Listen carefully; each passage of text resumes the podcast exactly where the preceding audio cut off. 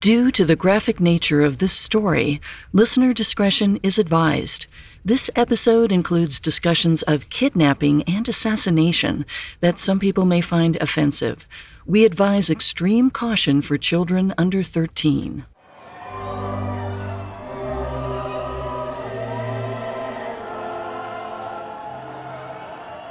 On May 13, 1981, St. Peter's Square in Vatican City was filled with 10,000 devoted Catholics. The crowd milled about in the shadow of the basilica, eagerly awaiting the Pope's weekly blessings. People cheered as dozens of Swiss guards marched through the square. Then, an open top Jeep arrived carrying Pope John Paul II. Excitement filled the air as the holy icon stood on the back seat, reaching out to clasp the hands of the people. But then the unthinkable happened. Gunshots rang out. The crowd screamed in horror as John Paul II collapsed. Simultaneously, they realized that someone had just tried to assassinate the Pope. A nun saw a man with a pistol fleeing the scene she grabbed him by the arm and called for Vatican security. Shortly after, the assassin was arrested. While surgeons worked furiously to save the Pope's life, Vatican authorities interrogated the man who'd shot him.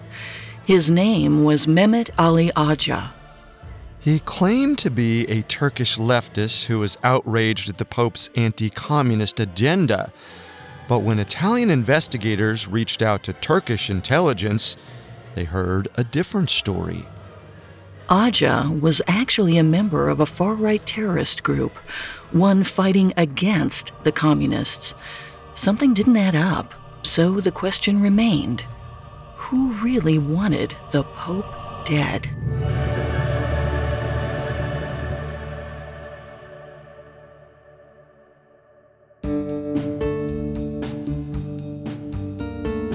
Welcome to Conspiracy Theories, a Spotify original from Parcast.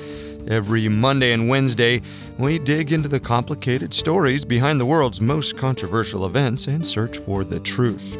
I'm Carter Roy. And I'm Molly Brandenburg. And neither of us are conspiracy theorists. But we are open minded, skeptical, and curious. Don't get us wrong, sometimes the official version is the truth. But sometimes it's not. You can find episodes of Conspiracy Theories and all other Spotify originals from Parcast for free on Spotify or wherever you listen to podcasts. This is our second episode on Operation Gladio. This secret military program hid stay behind operatives and weapons throughout Italy during the Cold War. Officials said they would only activate the program if the Soviet Union invaded. In part one, we discussed how Operation Gladio was inspired by the resistance movements of World War II. For decades, it remained a closely guarded military secret. But in the 1970s, an Italian terrorist group used explosives found in a Gladio weapons cache. Investigations into their subsequent attack then revealed the clandestine program to the world. This time, we'll examine the theory that terrorist groups were given those weapons by the CIA. Swiss historian Daniel Ganser believes he found a secret manual that instructed Gladio agents to commit acts of terror and heighten the fear of communism, not just in Italy, but throughout Europe. We'll also examine whether the CIA recruited right wing terrorists and former Nazi officers for Gladio. Finally, we'll investigate if they ordered them to carry out assassination attempts like the one on Pope John Paul II. We have all that and more coming up. Stay with us. This episode is brought to you by Terminix.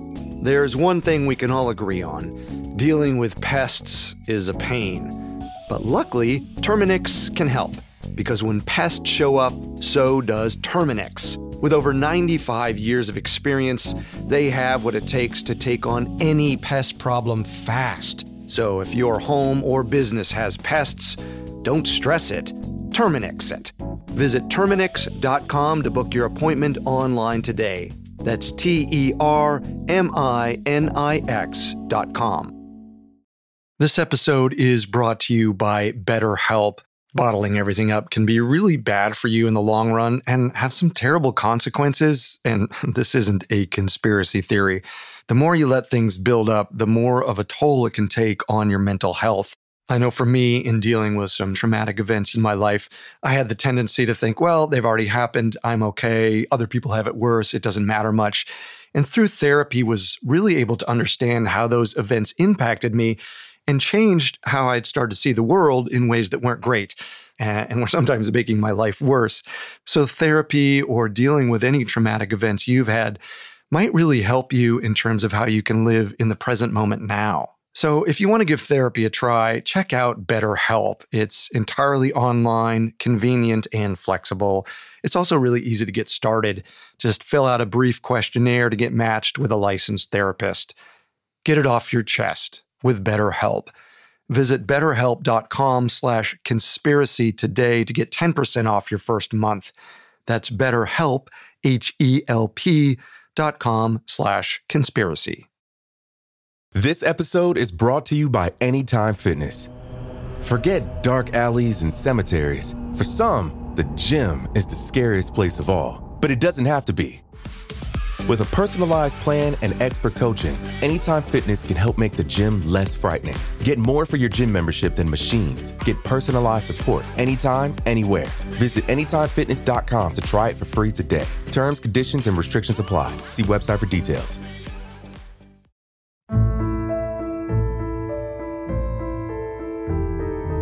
For years, Italian Prime Minister Giulio Andreotti assured the world that Operation Gladio was never activated. But author and historian Daniel Ganser believed there was more to the story. Ganser always found it odd that the CIA would contribute millions to a foreign military program, especially one they hoped to never use. When terrorists accidentally stumbled on the operation's hidden weapon stash, Ganser's suspicions escalated. He searched for a link between the CIA, Operation Gladio, and these extremist groups, but the details were always vague or redacted. Until Ganser discovered a controversial document that made everything fall into place CIA Field Manual 30 31B.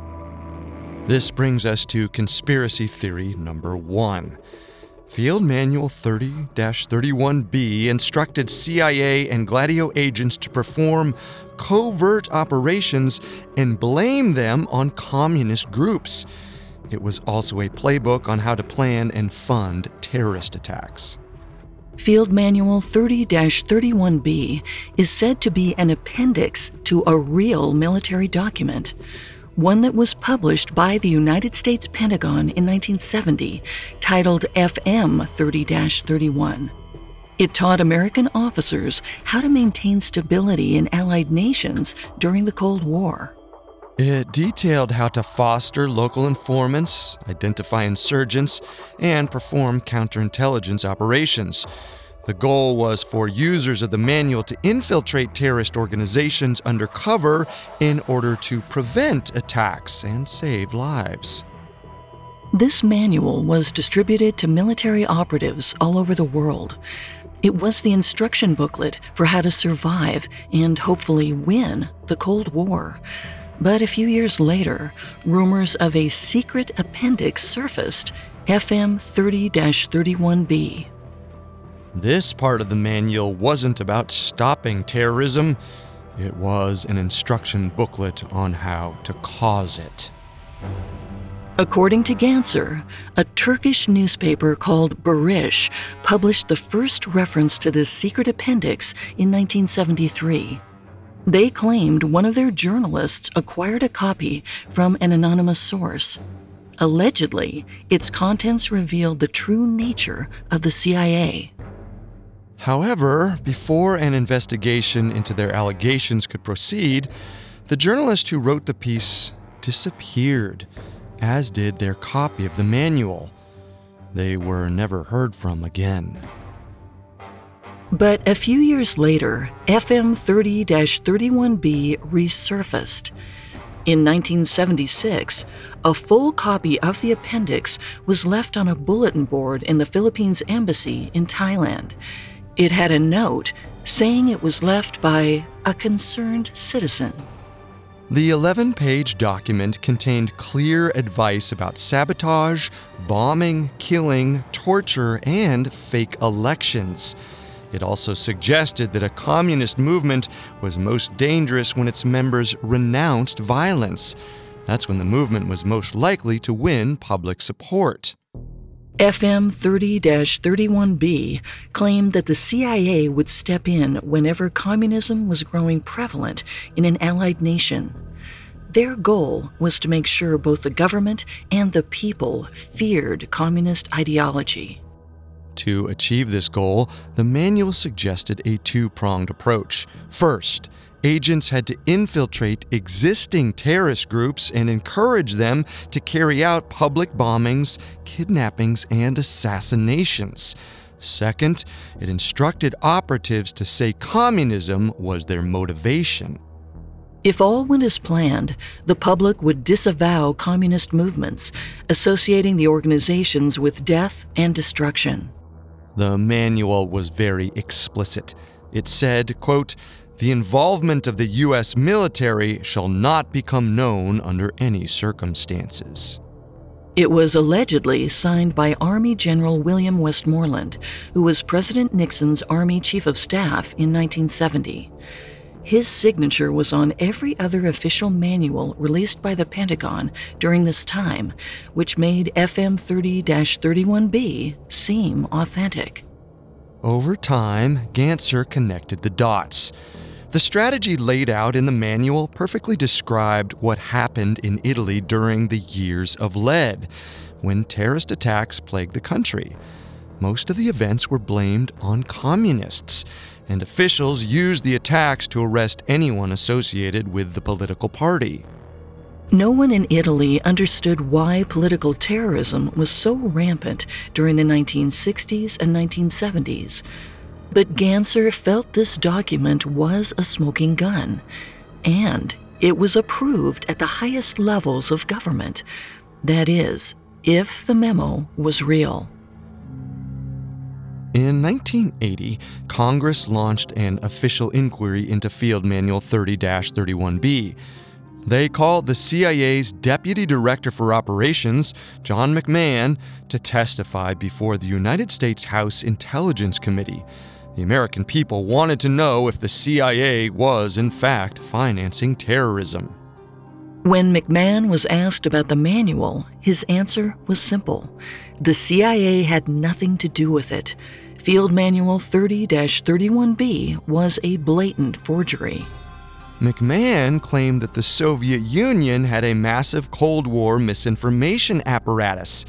Its sole function was to sully the reputation of America, both at home and abroad. The CIA estimated that the Kremlin had an annual budget of $3 billion for this campaign. That's more than $9 billion today. Field Manual 30 31B was not one of a kind. The CIA presented around 150 other fake documents drafted by the Soviet Union during the Cold War. They were designed to appear as memos or classified communications, and these forgeries usually undermined political relationships. For instance, in 1977, an anonymous source leaked a speech penned by President Carter to several newspapers. In it, Carter criticized the Greek government for not contributing financially to NATO. It angered Greek citizens and threatened to sour their relationship with America. The problem was, Carter never gave that speech.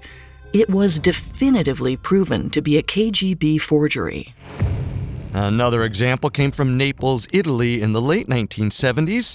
At the time, its citizens were suffering from a mysterious illness. The press received a letter from a U.S. official that implied a secret American nuclear waste facility was to blame. Italy was outraged, but an investigation found that no such place had ever existed. The letter was another KGB fake. But it was harder to prove that FM 30 31B was a fabrication. Unlike the speech and the nuclear waste site, there was no evidence to point to suggesting this document was faked. But McMahon claimed there were several small errors. For starters, the document was marked top secret. McMahon claimed that the CIA would never use that classification for a field manual. Also, the signature of General Westmoreland was a forgery. Lastly, McMahon noted that there was no clear source for the leak. It was never found in a U.S. embassy or linked to an American government official like some of the others had been. It could have come from a KGB printing press just as easily as the Pentagon's. It was also suspicious that the manual was distributed to news outlets anonymously and always given to journalists with communist ties. According to McMahon, Fernando Gonzalez was one of the reporters who received Field Manual 30 31B. He was also a member of the Communist Party and had close ties to confirmed KGB agents. Nearly every journalist who wrote about the document had a similar background. As a result, the manual never originated from a non biased source. These rationales satisfied Congress. The investigation was closed in 1980 and the manual officially labeled a fraud. The claim that the CIA was instructing agents to incite violence was considered debunked. But a year later, Italian authorities raided the home of a right wing extremist named Licio Gelli. Among his hidden trove of papers, they found a copy of FM 30 31B, which he claimed the CIA gave to him directly. This discovery cast doubt on whether it was Soviet propaganda after all. Today, the United States maintains that this field manual is a forgery. After all, it does seem like a brilliant piece of misinformation. Most of Western Europe feared communism because of these terrorist groups. It was a PR problem for the USSR. So they decided to blame their issues on the CIA. Exactly the kind of spy thriller scheme you'd expect from the Kremlin during the Cold War. But let's say for a second that the document was real. It would explain why the CIA was funding Operation Gladio. They needed a clandestine network to organize these terrorist attacks. And it appears they were successful in thwarting communism. If you remember from last episode, authorities arrested around 200 communists after the 1972 Peteano car bombing in Italy. My problem is that there's no clear source for FM 30 31B. As we mentioned, it could have come from the KGB just as easily as the CIA. It was always distributed anonymously, but in the same pattern as other KGB forgeries. And in the nearly 50 years since it was leaked, not a single U.S. official has verified its authenticity. But if it was KGB propaganda, they had nothing to gain from giving it to right wing extremists like Licio Gelli. So, on a scale of 1 to 10, 10 being the most believable, I'm giving this theory a 5 out of 10. I agree with that rating, especially because there's evidence for both sides of the story. But unfortunately, there are even more disturbing details about Operation Gladio that go well beyond a training manual. It appears the organization may have filled its ranks with war criminals. Coming up, the CIA may have recruited Nazis to run Operation Gladio. Listeners, do I have a mystifying new show for you? It's called Superstitions, and it explores the varying beliefs people around the world fear and follow. It's so eerie, I know you'll love it. Every Wednesday, step inside stories that illustrate the horror, weirdness, and truth behind humanity's strangest codes of conduct. Why shouldn't you say Macbeth in a theater? What evil gets triggered when you walk under an open ladder? And how come certain films seem cursed and others don't? Each new episode of Superstitions presents a story that unlocks the mysteries of unorthodox traditions and surreal phenomena. They may seem cryptic, or illogical, or completely insane. But then again, do they? Follow the Spotify original from Parcast, Superstitions, free on Spotify or wherever you get your podcasts. This episode is brought to you by Terminix. Terminix can't help you solve the world's biggest mysteries or take on alien life, at least, not the ones you're thinking of, but they can help take care of pesky invaders in your home, like the ants in your kitchen, the roaches under your sink, and the termites in the walls. Because when pests show up, so does Terminix. No matter what type of bug it is, they can Terminix it fast with personalized pest care that puts you in control. And with over 95 years of experience, it's no wonder they're trusted by homes and businesses everywhere. So if you have a pest problem, don't stress it. Terminix it. Visit Terminix.com to book your appointment online today. That's T E R M I N I X.com. Now back to the story. In 1998, historian Daniel Ganser uncovered an alleged Pentagon document titled FM 30 31B. It instructed Operation Gladio agents to carry out attacks that turned public opinion against communism. The authenticity of FM 30 31B is questionable. But what isn't up for debate is the fact that Operation Gladio resources did end up in terrorist hands. According to the official story, extremists found these weapon stashes by accident. But there's another possibility, which brings us to conspiracy theory number two. The CIA actively recruited, trained, and armed right wing terrorists and former Nazis as part of Operation Gladio. To explore this theory, we have to go back to the very beginning of Operation Gladio, the end of World War II. In 1945, the Allied powers such as France, Belgium, Denmark, and Italy formed stay behind networks in case of Soviet invasion. But there was a problem. Many of those partisans were communists themselves. These groups fiercely fought against the fascist Nazis, but Allied leaders weren't sure they'd do the same against the Soviet Union. In fact, many groups may have welcomed an invading communist force. They needed men who were staunch anti communists, trained to use weapons and explosives. Ironically, Germany's former Nazis were exactly the kind of people they were looking for.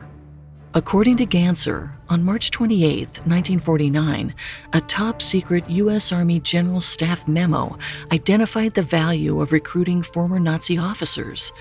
It read Germany has an excellent potential of trained men for both underground and secret army reserves. Effective resistance can and should be organized. In the years after World War II, the U.S. Army Counterintelligence Corps, or CIC, spearheaded this recruiting effort. One of CIC's directives was reportedly to create an information network in West Germany that kept an eye on communist activities. Ganser believes the CIC also had a hand in forming Germany's Stay Behind Force as an extension of Operation Gladio. Erhard Dabringhaus was one of the CIC agents stationed in Germany during the Cold War. During his service, Dabringhaus learned that some of his informants had a sordid past. One of the most infamous was Klaus Barbie, also known as the Butcher of Lyon. Barbie was an official of Germany's secret police called the Gestapo. He was stationed in France during World War II and personally tortured and killed members of the French resistance. He also sent hundreds of French Jews to concentration camps. Historians estimate he's responsible for nearly 14,000 deaths. After the war, Barbie fled to Germany. France demanded they extradite him for his crimes. So a desperate Barbie approached American intelligence agents in 1947. He offered to become an informant on communist activities in East Germany in exchange for their protection. They accepted his terms. But Dabringhaus had no idea that the CIC was aware of Barbie's past. When he learned about the man's crimes, he went to his superiors. Dabringhaus believed they should turn him over to the French authorities. Instead, his bosses told him to keep quiet. They knew exactly who Barbie was and what he'd done, but he was a valuable asset. They were willing to protect this war criminal as part of their secret anti communist force. Proponents of this conspiracy theory believe the CIC hired Barbie because of his violent past. They wanted Operation Gladio to have members who were experts in torture and resistance tactics.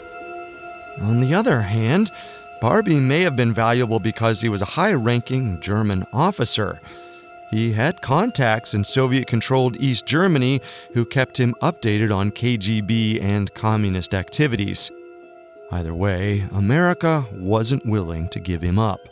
For two years, the CIC shielded Barbie from French prosecutors.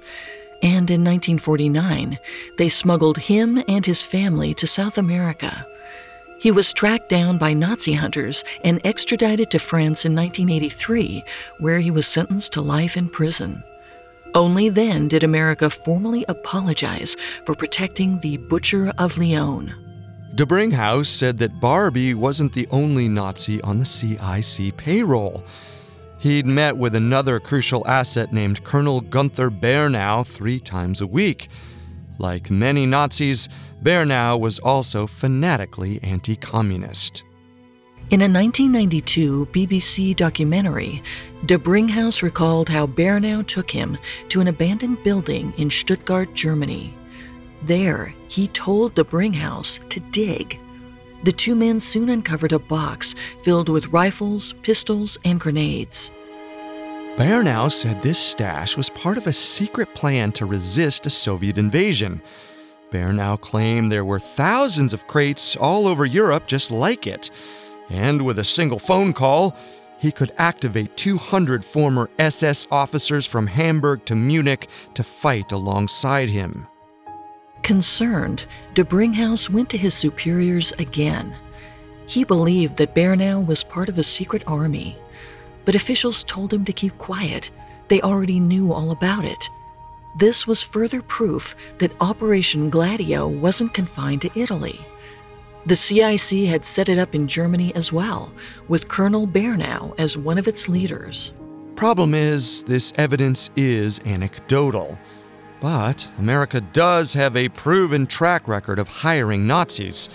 After all, it's how we got to the moon. Following World War II, there was a race to recruit Germany's brightest engineers and physicists.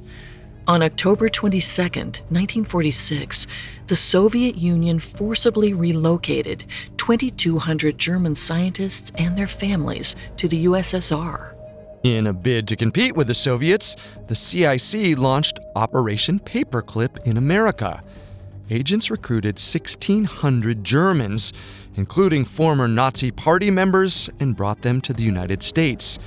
Many of these recruits even joined NASA. Operation Paperclip's most famous find was Wernher von Braun, an engineer who helped develop the Nazis' infamous V 2 rockets. Over 1,000 of these missiles were launched at England in 1944. After von Braun arrived in America, he became director of NASA's Marshall Space Flight Center. There, he designed the Saturn V rocket that took Apollo 11 to the moon. But Ganser alleges that the CIC and the CIA didn't stop at Nazis.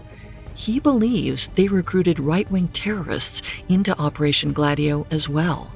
Then they trained them, armed them, and protected them from prosecution. Ray Cline was a deputy director of the CIA in the 1960s. He publicly stated, it's not unlikely some right wing groups were recruited and made to be stay behinds. He claimed using right wingers, not politically but for intelligence, is okay. Meaning the CIA received information from these groups, but supposedly never controlled or used them as soldiers. If you remember from part one, right wing extremists were authoritarians. They wanted the public to rely on the state for protection. They opposed the communists who hoped to overthrow the state. According to Cline, the CIA may have worked with these groups despite their violent nature. Colonel Oswald Lewinter, a CIA liaison based in Europe, took this possibility a step further. He asserted that secret accords were written into the NATO agreements, and signatories pledged not to prosecute right wing or anti communist activities within their borders. Meaning, if a country wanted the security NATO provided, it had to let its right wing terrorists run wild. So, if the CIA was taking advantage of these groups, they could do it without the risk of an investigation. It should be noted that there isn't a lot of evidence supporting these secret clauses. In fact, Colonel Oswald Lewinter was proven to be nothing more than a con man. In 1998, he reached out to a journalist in Austria. He said he could prove the CIA and MI6 had orchestrated Princess Diana's death if he was paid $4 million. The journalist reported Lewinter to the authorities. He was later arrested in Vienna, where the police discovered he was actually a poet and a professor of literature. Lewinter had never worked for any intelligence agency, despite his claims. Even without Lewinter's testimony, it's clear that the CIA was willing to work with Nazis and right wing extremists. It was all justified as long as it countered the Soviet Union and communism. It's been proven that America recruited former Nazis into government programs like Operation Paperclip. It seems plausible that they do the same for Operation Gladio. Even CIA Deputy Director Ray Cline acknowledged that it was okay to use informants from right wing organizations. That's true. But Ganser's claim is that the CIA hired these people because they were extremists and they wanted to use them to incite terror. But I think the reality is they just hired operatives they knew wouldn't have communist sympathies. For that reason, I'm giving this theory a 6 out of 10. I have to rate this a little lower, with a 4 out of 10. The United States did appear to recruit former Nazis and have right wing informants, and they likely played a role in Operation Gladio. But it's not clear that the agency went as far as hiring these extremists to commit acts of terror. Right. Supposedly, those relationships were just for gathering intelligence.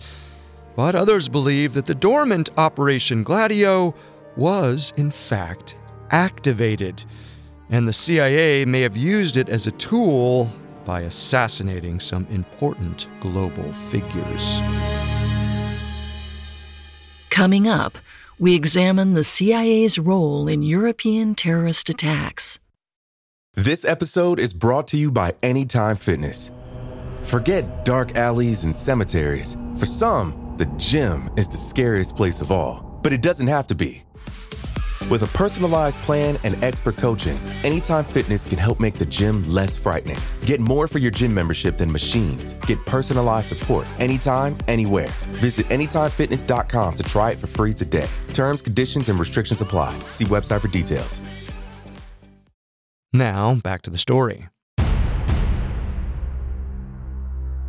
At the end of World War II, the CIA was believed to have recruited former Nazis into Operation Gladio. But these operatives may have battled homegrown communism as well. In his book, NATO's Secret Armies, Daniel Ganser examined Europe's worst terrorist attacks. The official story is that these events were carried out by communist groups, but a closer examination exposes some glaring irregularities. Some of these incidents didn't make sense if they were carried out by communists. But they did if they were planned by the CIA. This brings us to conspiracy theory number three. The CIA used Operation Gladio resources to assassinate political enemies in Europe. If you've listened to conspiracy theories for a while, you may be familiar with one of the most famous examples the kidnapping of Aldo Moro. Aldo Moro was Italy's prime minister from 1963 to 1968. He belonged to the Christian Democratic Party. This was a centrist political group that embraced capitalism and opposed the Italian Communist Party. It led to a very divided government. After Moro left office, he spent much of his time trying to mediate between Italy's Christian Democrats, socialists, and communists. He wanted a unified government that represented all of the nation's people. By 1978, he'd successfully formed a coalition between these three political groups. However, on his way to a parliamentary debate in Rome, Moro was ambushed. Two cars boxed in his Fiat and forced him to stop. Then a team of assassins leapt out and killed his five bodyguards. They dragged Moro into their car and fled the scene. It immediately became a national crisis. A committee was formed to direct the rescue effort. A communist group known as the Red Brigades took credit for Moro's kidnapping. They contacted Italian authorities and said they'd return Moro unharmed under one condition. Several imprisoned Red Brigade members had to be released. The committee tried to negotiate. They didn't want to hand over dangerous terrorists. Days turned into weeks as the talks went nowhere. Authorities were unable to find anyone with information about the kidnapping. The Red Brigade was frustrated that officials wouldn't concede to their demands. Letters from Moro were delivered to the press. In them, the former prime minister urged the government to listen to his captors and release the imprisoned communists. The United States allegedly sent a hostage negotiator from the U.S. State Department named Steve Pieczenik. He was to join the crisis committee and help facilitate Moro's release in Italy. But when Pieczenik arrived, he noticed something odd. It was as if the Italian government didn't want Moro returned alive. The members of the committee were more concerned about Moro's public statements than organizing his release. They wanted to put an end to Moro's dispatches to the press as soon as possible even if it meant Moro's execution. According to Pieczenik, they also feared that Moro would start divulging state secrets to the Red Brigades. So on April 18, 1978, the committee apparently did something strange. They forged a letter from the Red Brigades claiming the terrorists had finally killed Moro. The news was leaked to the press, and Italy mourned the former prime minister. Except Aldo Moro was still very much alive. Pieczenik claimed this was meant to send a message to the Red Brigades. The government would never concede to terrorist demands. In the eyes of the state, Moro was already dead. But the ruse didn't work for long. On April 20th, the Red Brigades released a photo of Moro holding a newspaper to prove he was still alive. When it became clear the government wouldn't release their comrades, the terrorists held a people's trial for Moro. Then, on May 9, 1978, after being held captive for 55 days, the Red Brigade found Moro guilty for crimes against the communist movement. He was executed. Then, his body was dumped in a car in central Rome. Several Red Brigade members were captured and put on trial. But as prosecutors made their case, some things didn't add up. For instance, targeting Moro in the first place. The Prime Minister's efforts in 1978 were actually helping to ease tensions between Italian communists and other political parties. While Moro may have been a good bargaining chip to free their comrades, executing him actually hurt the communist cause. It turned Italy against them. The group that really benefited from his death was the United States. Allegedly, several U.S. intelligence agencies were unhappy with Moro's efforts. They didn't like that he was bridging the divide between Christian Democrats and the Communists, mainly because it gave Communists more political influence throughout Italy. Reportedly, Moro's wife testified that the Prime Minister was warned to stop on multiple occasions. President Nixon's national security advisor, Henry Kissinger, allegedly told Moro, You must abandon your policy of bringing all the political forces in your country into direct collaboration, or you will pay dearly for it. Even stranger, the bullets recovered from Moro's body allegedly had a special paint on them. The same chemical coated bullets placed in Gladio weapon stashes. But the testimony of Red Brigade members was the most disconcerting part of all. Alberto Franceschini was one of the founders of this organization. He had a startling remark about Moro's kidnapping. Franceschini claimed that the Red Brigades weren't capable of such a professional military style operation. He believed the organization had been infiltrated and was being directed by the CIA. This fit the strategy Ganser had found in FM 30 31B. In the disputed manual, Gladio operatives were instructed to gain access to an existing organization. Then, they were encouraged to direct the extremists therein to perform a radical act of terror, one which advanced American interests. It also explained why the crisis committee wasn't concerned with getting Moro back alive.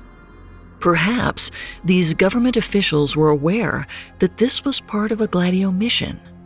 If this was the case, the former prime minister seemed to be well aware. Moro didn't believe the government had his best interests at heart. In his final letter, Moro expressed disgust for the Christian Democrats who refused to save him. He demanded that no one in the Italian government attend his funeral What's stranger is that they obeyed his wishes. Pope Paul VI expressed his sympathies to the Moro family. He said the Prime Minister's death had been planned, calculated, and carried out secretly and without any pity. It had horrified the whole world. Little did the Pope know that three years later, one of his successors would find himself as the target of a similar assassination attempt, and it began with his support for Poland. During the Cold War, Poland was under the control of the Soviet Union, but the country's largest workers' union, called Solidarity, was chafing under communist rule. In 1981, Soviet security forces brutally beat several Polish workers. When news of the attack spread, a reported 14 million people staged a warning strike in protest. As the Solidarity Trade Union planned a general strike, the Kremlin prepared to invade the country. They'd end the protest by force. Pope John Paul II intervened. He urged union leaders to call off the strike. They needed to resolve their issues without bloodshed. The leaders listened and canceled the strike. After, Pope John Paul worked to mediate between Polish leaders and the Kremlin. The Solidarity Union toned down its anti Soviet rhetoric. John Paul made it clear he supported their movement, but not if it meant people would lose their lives. Supposedly, the Pope's interference angered the KGB. By diffusing the conflict, he'd undermined the power of the Soviet state. As a result, the Kremlin sent a statement to all Soviet school teachers. They needed to teach children that the Pope is their enemy. Then, they allegedly hatched a plan to assassinate John Paul II. As the story goes, KGB agents reached out to a man named Mehmet Agca, a member of a right wing Turkish group called the Grey Wolves. The KGB offered him 3 million German marks to assassinate the Pope, about $5 million today. They hoped that using a right wing operative would keep suspicion away from the Kremlin.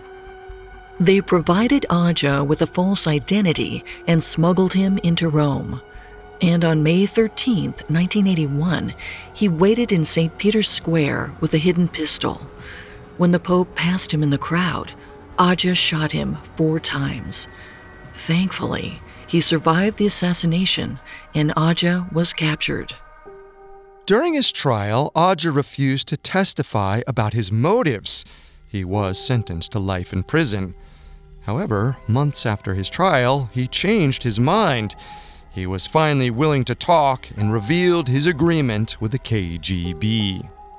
Like the Aldo Moro kidnapping, some things didn't add up. The assassination attempt stirred up anti communist sentiment when tensions between Poland and the USSR were already high. Clearly, this didn't benefit the Soviet Union, but it did help America's war on communism until one Turkish journalist named Ugur Mumcu decided to dig a little deeper. Mumcu investigated Agca's role within the Grey Wolves. He heard rumors that this right wing group had connections to the CIA. Supposedly, they provided training and weapons to the group, all in the name of suppressing communism in Turkey. However, he was unable to find proof linking Agca to the CIA. But in 1993, his investigation was tragically cut short. Someone bombed Mumcu's car, killing him inside. Mumcu's assassins were never found. After his suspicious death, the CIA refuted all of Mumcu's allegations. They assured the world that the KGB was responsible for the Pope's assassination attempt. Then in 2000, Pope John Paul II asked the Italian president to pardon Agca. Ten years later, Agca changed his story. He claimed a cardinal in the Catholic Church hired him to kill the Pope. But in 2013, he said that was a lie. He then said the Iranian government hired him to assassinate John Paul II. So clearly, Agca was an unreliable source. But the CIA did have motivations for assassinating John Paul II. Like Moro, both men were trying to negotiate with communist political parties. To the CIA, this opened the door for communism to usurp capitalism in Europe. But the KGB also had clear motives. They were afraid that the Pope and Moro were pushing communists to be more moderate. However, the physical evidence doesn't point to the KGB. Moro's assassins appeared to use Gladio resources and had advanced military training. The Pope's assassin came from a right wing organization that allegedly had ties to the CIA and the journalist investigating it came to a mysterious end. To me, there's no smoking gun. Much of this is, again, based on anecdotal evidence. And as the ever changing testimony of Agca illustrates, that's not always reliable. In addition, the bullets that killed Aldo Moro may have been from an Operation Gladio weapons cache, but that doesn't mean the weapons were deliberately given. The Red Brigades could have stumbled on one of the two weapon stashes that Italy couldn't find. Sure, but lest we forget, the CIA and European governments have admitted to the existence of these stay behind forces. They were designed to combat communist subversion. I don't think it's a big leap to claim they actually did activate them and use them for their own political gain. But as you mentioned, we don't have the evidence to fully support this, which is why I'm giving this theory a 2 out of 10. While it's possible the CIA masterminded these attacks, I don't think it's likely. I agree with that rating. It's too big and too dangerous of an accusation to make. But in a way, I understand why people might want to blame the CIA and Operation Gladio for these horrific atrocities. It's almost comforting to think that one evil organization is responsible for all of the death and destruction, because then it's easier to put a stop to it. But in reality, it's more likely that these events happened independently, without rhyme or reason, the product of irrational humans trying to achieve short term goals. The Cold War was certainly an invisible one. We may never understand how the battles played out. All we can say for sure is that it caused as much pain and terror as any conventional war would. And regardless of who was to blame, innocent people still paid the price.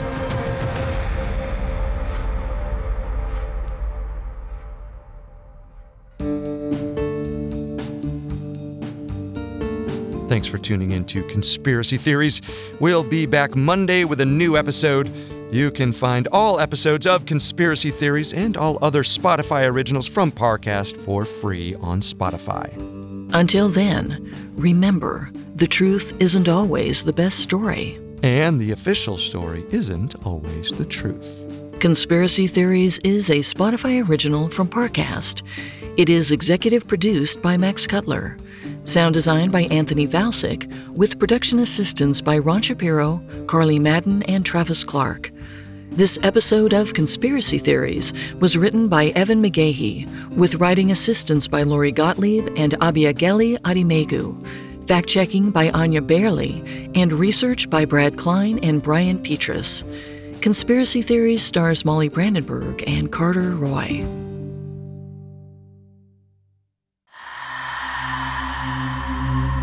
Bad omens, good fortune, pure luck. Take a closer look at what you believe in and follow the Spotify original from Parcast, Superstitions.